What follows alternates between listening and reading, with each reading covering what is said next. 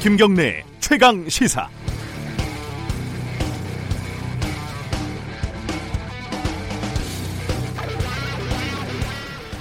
뉴스는 보통 사람을 다루죠.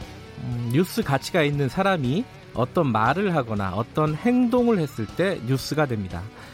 문재인 대통령이 남북 관계는 깨지기 쉬운 요리 그릇처럼 다뤄야 한다 이렇게 얘기를 하면 그게 뉴스가 되고요.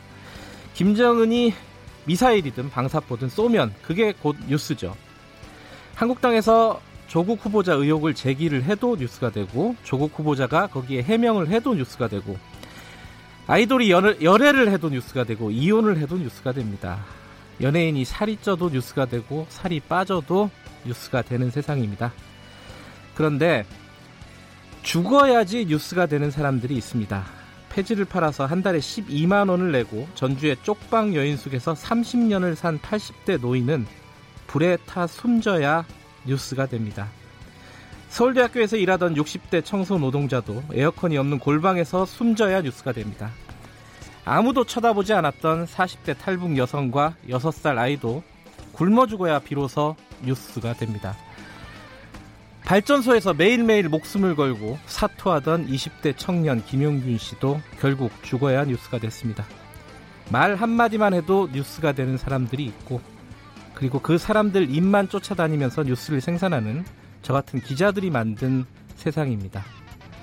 8월 20일 화요일 김경래 최강 시사 시작합니다.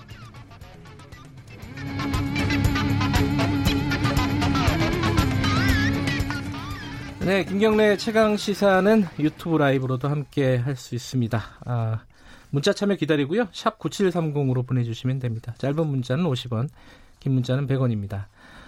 아, 스마트폰 애플리케이션 콩으로 보내주시면 무료로 참여하실 수 있습니다. 오늘 주요 뉴스는 뭔지 살펴보겠습니다. 고발 뉴스 민동기 기자 나와 있습니다. 안녕하세요. 안녕하십니까. 아, 첫 번째 소식이 김영균 씨 관련된 소식이네요. 네, 김영균 특조위가 어제 4개월간의 활동을 마무리하고 조사 결과를 발표를 했는데요. 네. 사고 원인으로 석탄 화력 발전소의 원 하청 구조를 지목을 했습니다. 네. 그러니까 민영화를 위해 공정을 무리하게 쪼갠 이후에 여러 협력사에 외주를 줬고 이 때문에 위급 상황 대비가 불가능할 만큼 현장 소통이 단절됐다는 건데요. 네. 노동자들이 상시적인 산업재해 위험에 노출이 됐다고 결론을 내렸습니다. 그리고 특조위가 발전 5개사하고요. 하청업체의 최근 5년간 재해율을 분석을 했거든요. 네. 사고의 93%가 하청업체에서 발생을 했습니다. 네. 그리고 사망사고 21건은 모두 하청업체에서 발생을 했는데요. 특히 하청업체 노동자는 죽어서도 차별을 받았습니다. 노동자가 사망을 하게 되면 네. 발전 5개사 경영 실적 평가 지표에 반영이 되는데 원청 노동자가 숨질 경우 12점이 감점이 되는데 하청 노동자가 숨지게 되면 4점이 감점이 됩니다. 여기서도 이제 차별이 됐다는 그런 얘기인데요. 네. 특조위는 이 산재 위험을 낮추고 열악한 처우를 개선하기 위해서는 협력사 노동자의 직접 고용 정규직화가 불가피하다 이렇게 권고를 했습니다. 음, 죽음에도 차별이 있군요. 네. 그러니까 목숨값이 다르다. 아, 이 말이 사실 뭐 말이 아니라 실제로 어, 기능하는 그런 상황이고요. 네. 어, 이게 참 안타깝네요. 그 죽음의 외주와 아까 그러니까 위험의 외주와 네. 이게 사실이었다. 그렇습니다. 이거를 입증해 입증하는 진상 조사 결과 발표가 아닐까 싶고요.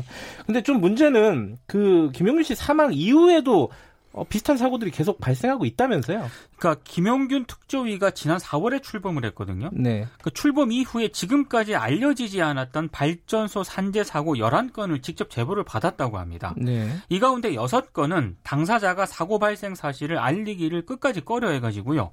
여전히 은폐된 채로 남아 있는데요. 네. 한 예가 있습니다. 협력사 소속인 A 씨가 큰 산재가 발생하면 대청소부터 시키는 사측의 방침 때문에 네. 새벽부터 무리하게 실시된 물청소에 동원이 됐다가 척추를 다쳤거든요. 네. 근데 일과를 마칠 때까지 이걸 숨겼고요. 수술도 휴가를 내고 남몰래 받았다고 합니다.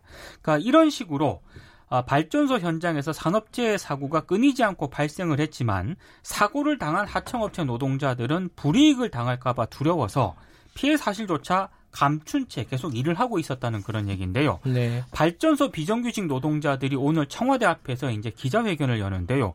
외주와 근절 투쟁 선언을 할 방침입니다. 어, 이 가습기 살균제 문제 있지 않습니까? 네. 그게 어, 사실 지금 사회적 참사 특별조사위 사참이라고 보통 부르는데 거기서 네. 조사를 하고 있잖아요. 네. 근데 새로운 사실이 드러났다고요? 2000년부터 2011년까지 12년 동안 육해공군 그리고 국방부 산하 부대 기관 등에서요. 모두 한 12곳 정도 되는데 애경 산업의 뭐 가습기 메이트라든가 이런 세 종의 가습기 살균제 800여 개를 구매를 했고 이걸 사용한 증거를 확보를 했습니다. 아하. 해군 부대 기관 그리고 국방과학연구소가 57개의 가습기 살균제를 구매해서 사용한 사실도 밝혔는데요. 네. 피해자 증언도 확보를 했습니다. 이모 씨가 2010년 초에 폐 이외 신체 기관 질환으로 국군 양주병원에 입원을 했거든요. 근데 가습기 살균제에 노출이 됐습니다.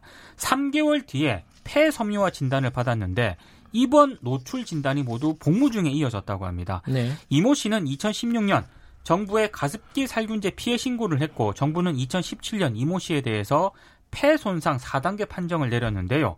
어, 국방부는 현재까지 군 피해 사례는 확인된 바 없다는 그런 입장입니다만 특조위는 가습기 살균제를 사용한 군 부대 기간이 더 많을 것으로 추정을 하고 있습니다. 이거는 좀 어, 조사가 더 필요한 부분이 아닐까 그렇습니다. 생각이 되네요. 예. 청취자분 중에 어, 조국 뉴스가 톱 뉴스인데 왜 안 하냐 이런 말씀을 해주셨습니다. 2부에서 저희가 여당 야당 어, 정미경 자유한국당 의원하고 박주민 더불어민주당 의원하고 두 분 연결해서 차례로 어, 쟁점들 좀 자세히 좀 들어보겠습니다. 무려 30분 동안 기대해 주시고요. 어, 다음 일본 소식도 하나 알아보죠. 외교부가 어제 주한 일본 대사관 관계자를 불러서요. 후쿠시마 원전 오염수 처리에 대한 일본 정부의 계획에 대해서 상세히 설명을 해달라 이렇게 공식 요청을 했습니다. 네. 니시나가 경제공사를 외교부 청사로 직접 불렀는데요. 네. 한국 정부의 입장이 담긴 외교 문서를 전달을 했습니다. 그리고 외교부가 아, 일본 정부가 보다 투명하고 구체적으로 국제사회에 설명해 줄 것도 요청을 했는데요. 니시나가 공사는 이에 대해서 이 그린피스 등의 주장은 일본 정부의 공식 입장이 아니다 이렇게 해명한 것으로 알려졌습니다. 이게 그 방사능 문제는 일본의 아픈 어떤 고리 뭐라고들 네. 얘기하는데 그걸 넘어서서 아, 그렇죠. 굉장히 중요한 문제 같아요. 그렇습니다. 지금 상황이 아니더라도 네. 요거는 계속해서 좀 알아봐야 될 문제인 것 같고 어제 저희가 박지원 의원을 원래 코너가 있었어요 정치의 품격 근데 전화 연결을 하셨어요 네, 안 나오고 이제 공항에서 전화 연결을 했는데 네. 여기에 갔구만요 어디에 간 겁니까 동아일보가 보도를 했는데요 네. 어제 일본을 방문을 해서 일본의 그 자민당 2인자인 니카이 간사장과 네. 5시간 반 동안 만찬을 곁들인 비공개 회동을 네. 가졌다고 굉장히 합니다 굉장히 긴 시간이네요 그렇습니다 네. 이 니카이 간사장은 98년 이른바 그 김대중 오부치 선언 당시에 대통령 공보수석 비서관이었던 박지원 의원과 가까운 사이인 것으로 알려졌는데요. 박 의원은 일본 수출 보복 조치와 관련해서 국회 차원의 해결책을 모색하자는 문희상 국회의장의 특사 자격으로 일본을 방문을 했습니다.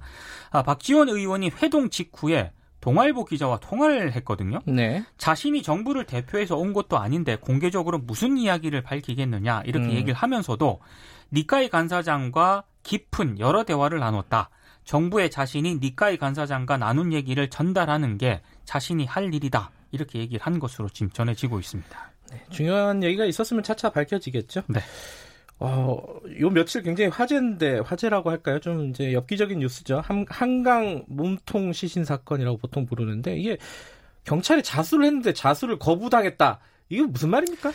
서울 종로경찰서에 자수를 하지 않았습니까? 예. 근데 그 전에 서울지방경찰청 정문 안내실에 직접 자수하러 찾아갔던 것으로 확인이 됐습니다. 네. 근데 당직 근무자가 피의자를 종로경찰서에 가보라면서 돌려보냈다고 하는데요. 아, 당시 피의자는 서울경찰청 당직자에게 한강 몸통 시신 사건과 관련한 말은 하지 않은 것으로 알려졌는데요. 네. 근데 만약에 피의자가 마음을 바꿔서 자수하지 않았다면 도주했을 가능성이 높은 거 아니겠습니까? 그래서 음. 경찰이 좀 안이하게 대응을 했다 이런 비판의 목소리도 나오고 있습니다.